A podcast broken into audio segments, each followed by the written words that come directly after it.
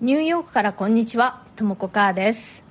このチャンネルでは私がニューヨークファッション業界で長年働く中で培った自分応援力や自分らしく生きるヒントなどについてお伝えしていきます。ニューヨークの自由でポジティブな空気感とともにちょっと元気が出る放送をお届けします。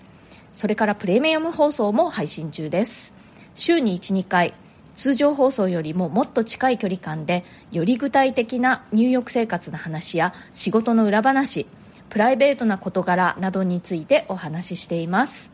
お申し込みはアプリ経由より Voicy のウェブサイトからの方が金額的に断然お得になっております。リンクを貼っておきますのでそちらをご利用ください。それでは今日もよろしくお願いします。私がニューヨークで仕事をするようになってまあ、いくつかねカルチャーショックというかびっくりしたことというのがいろいろあったんですけれどもその中の一つに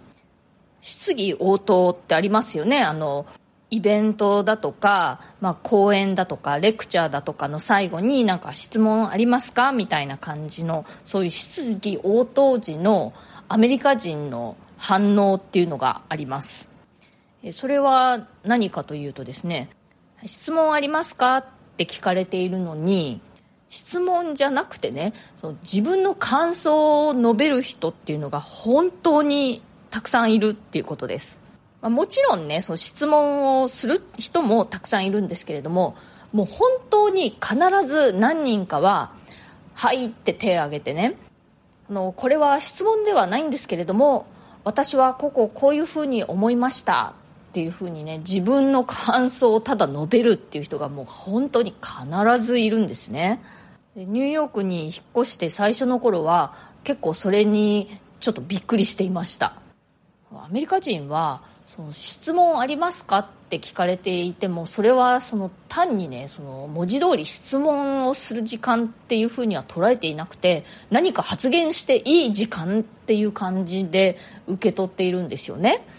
でまあ質問ありますかって聞いている方もそうやって質問ではなくて感想を述べられても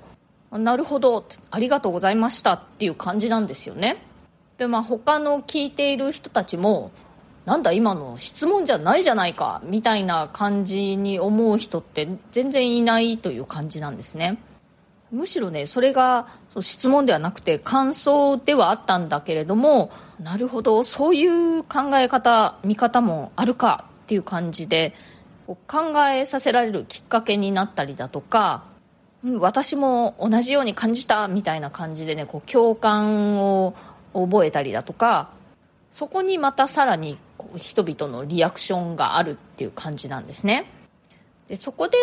なんか大事なのはそれが質問なのか感想なのかっていうことよりもそれがすごくこういいポイントをついたこう的を射ったいい質問なのかいい感想なのかっていうことかなって思うんですね。質問であれ感想であれ何が言いたいのかよくわからない何が聞きたいのかよくわからない感じでこう延々喋るみたいなのはやっぱりこう何なんだっていう感じでね敬遠されますけれどポイントをついたよくまとまった質問だったり感想だったりするとそれは同じぐらい価値があるという感じで受け止められるように思いますね。でこのね質問ありますかって聞かれてるのに質問じゃなくて感想を述べてしまうアメリカ人なんですけれども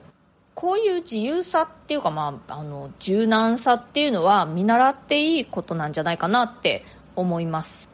こう言われたからこうでなくてはならないみたいな感じでねそう厳密に受け取らなくても特にそれで誰かが何かすごくこう大きな迷惑を被るとかそういうわけでもないわけだし別にいいんじゃないかなと思うんですね。まあアメリカ人の場合ねそれがちょっと少々行き過ぎるような時もああるんですけどね。こうこうですよって言われてるのに全然その通りやらないとかね。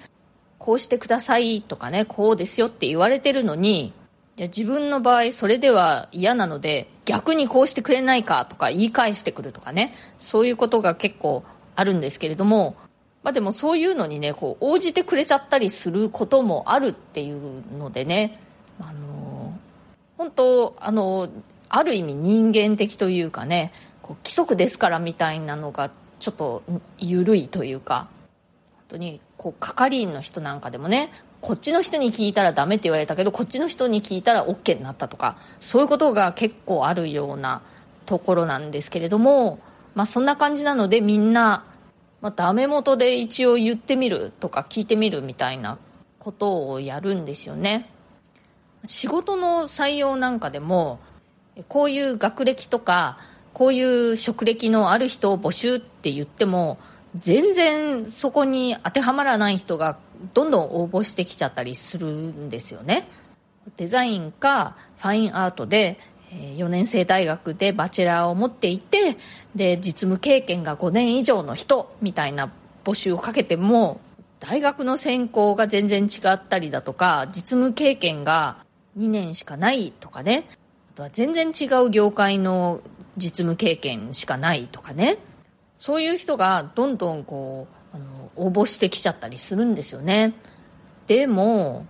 時にやっぱりそういう人たちが結局採用に結びついてうまくいくっていうこともあるんですよね。で私自身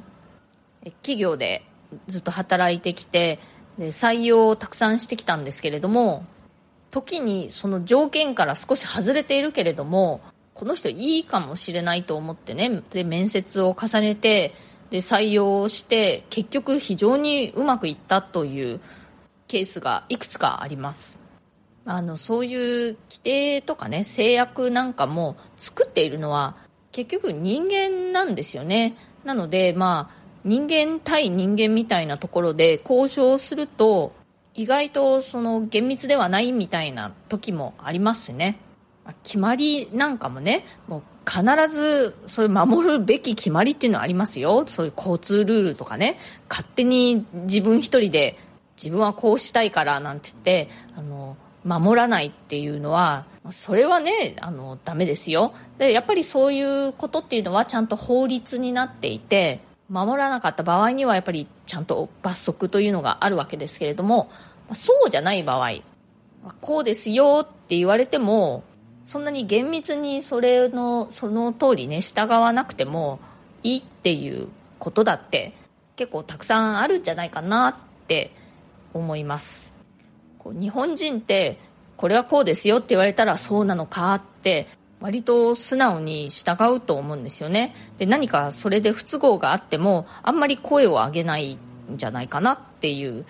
気がします、まあ、最近はそうでもないのかな。私ももうあのアメリカ生活がねかなり長いので今の日本のことが逆にあんまり分からなかったりするんですけれども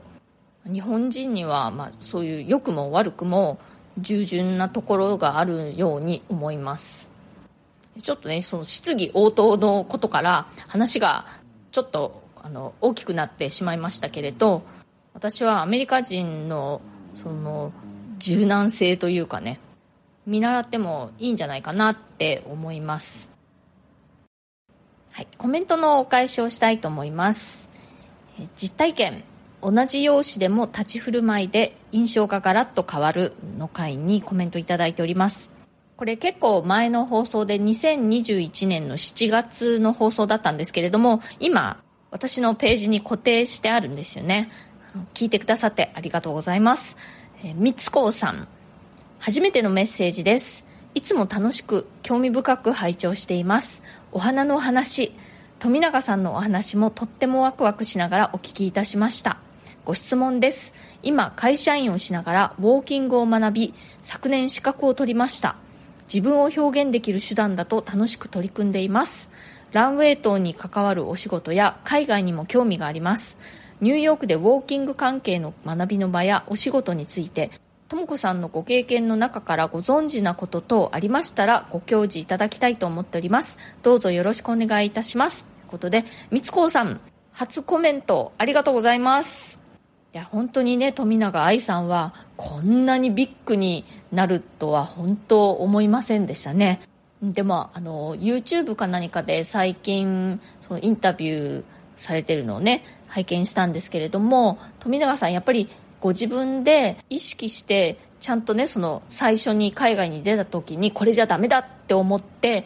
周りの外国人のモデルたちを見て立ち振る舞いっていうのを研究して真似したそうなんですよね。でああやっぱりそうなんだって思って、うん、そう私が目撃したことの裏話が聞けたという感じで面白かったですね。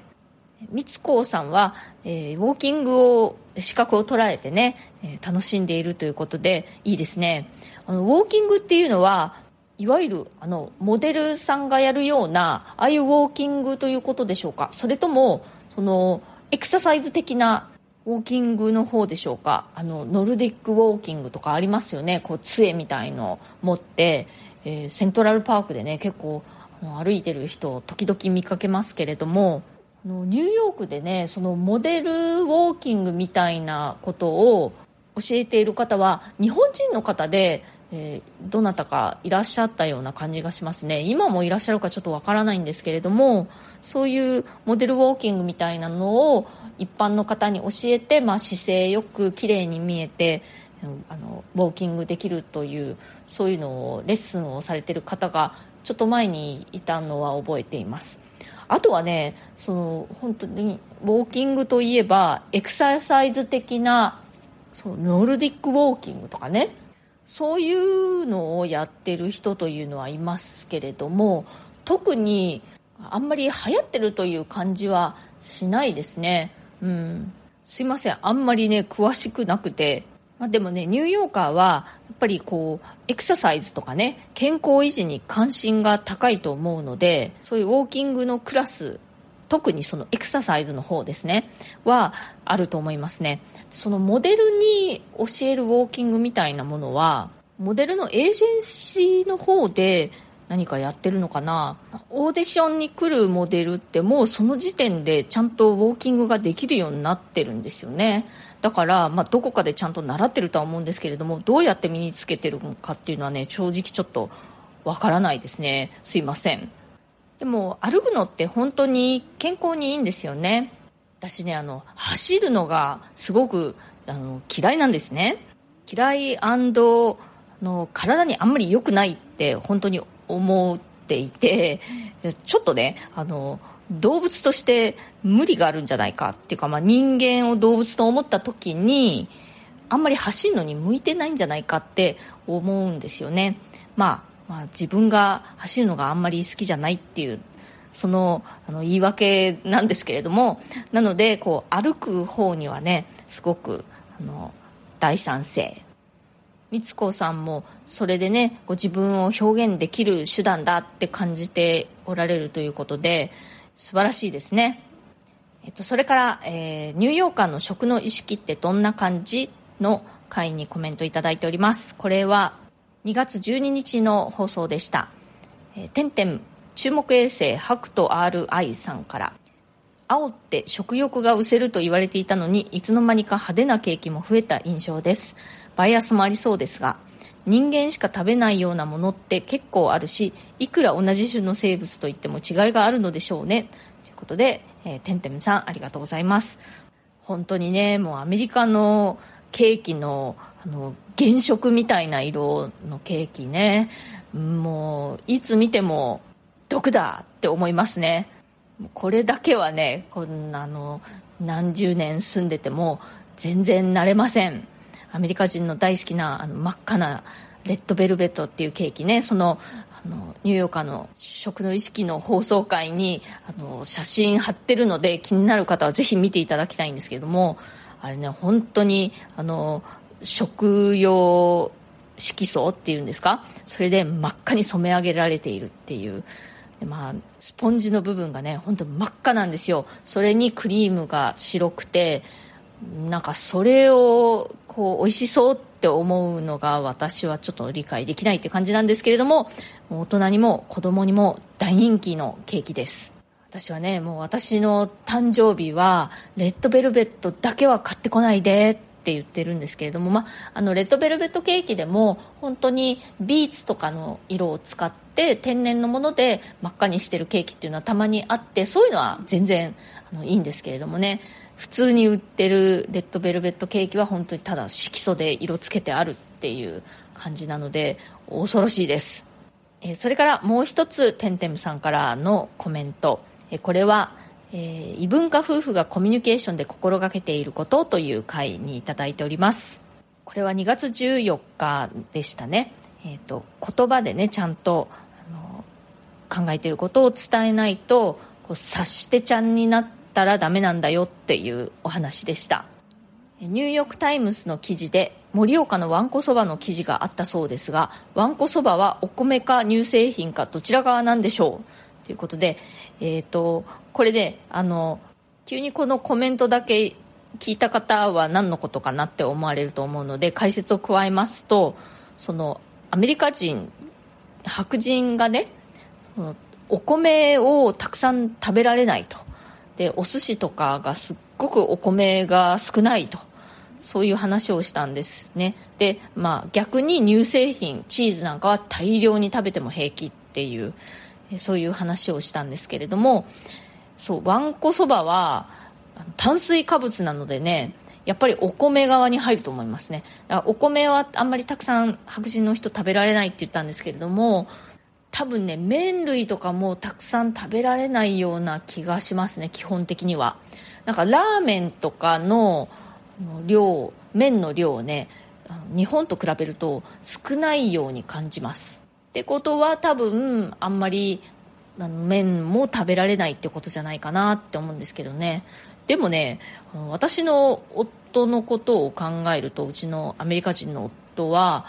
麺類だとねかなり大量に食べますね。麺類がね大好きなんですよね。まあ、あの汁系の麺もだしああいう焼きそばみたいな麺もだしとにかくあらゆる麺類が大好きで麺類だったら大量に食べますね。だからまあ人によるのかな。でも多分基本的にはあんまりみんなたくさん日本人ほどには食べられないんじゃないかなって気がします。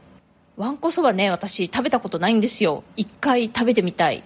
てんてんさんコメントありがとうございました。今日はアメリカ人は質疑応答の時に質問じゃなくてね感想を言う人がたくさんいるってっていうことで、まあ、あのそういうアメリカ人の自由さっていうかねあまり言われたことに従わないようなところも多少見習ってもいいんじゃないかなという、えー、お話をしました。今日の放送が気に入ってくださったらチャンネルのフォローや SNS でのシェアなどもしてくださるととっても嬉しいです。いつも SNS でシェアしてくださる皆さん本当にありがとうございます。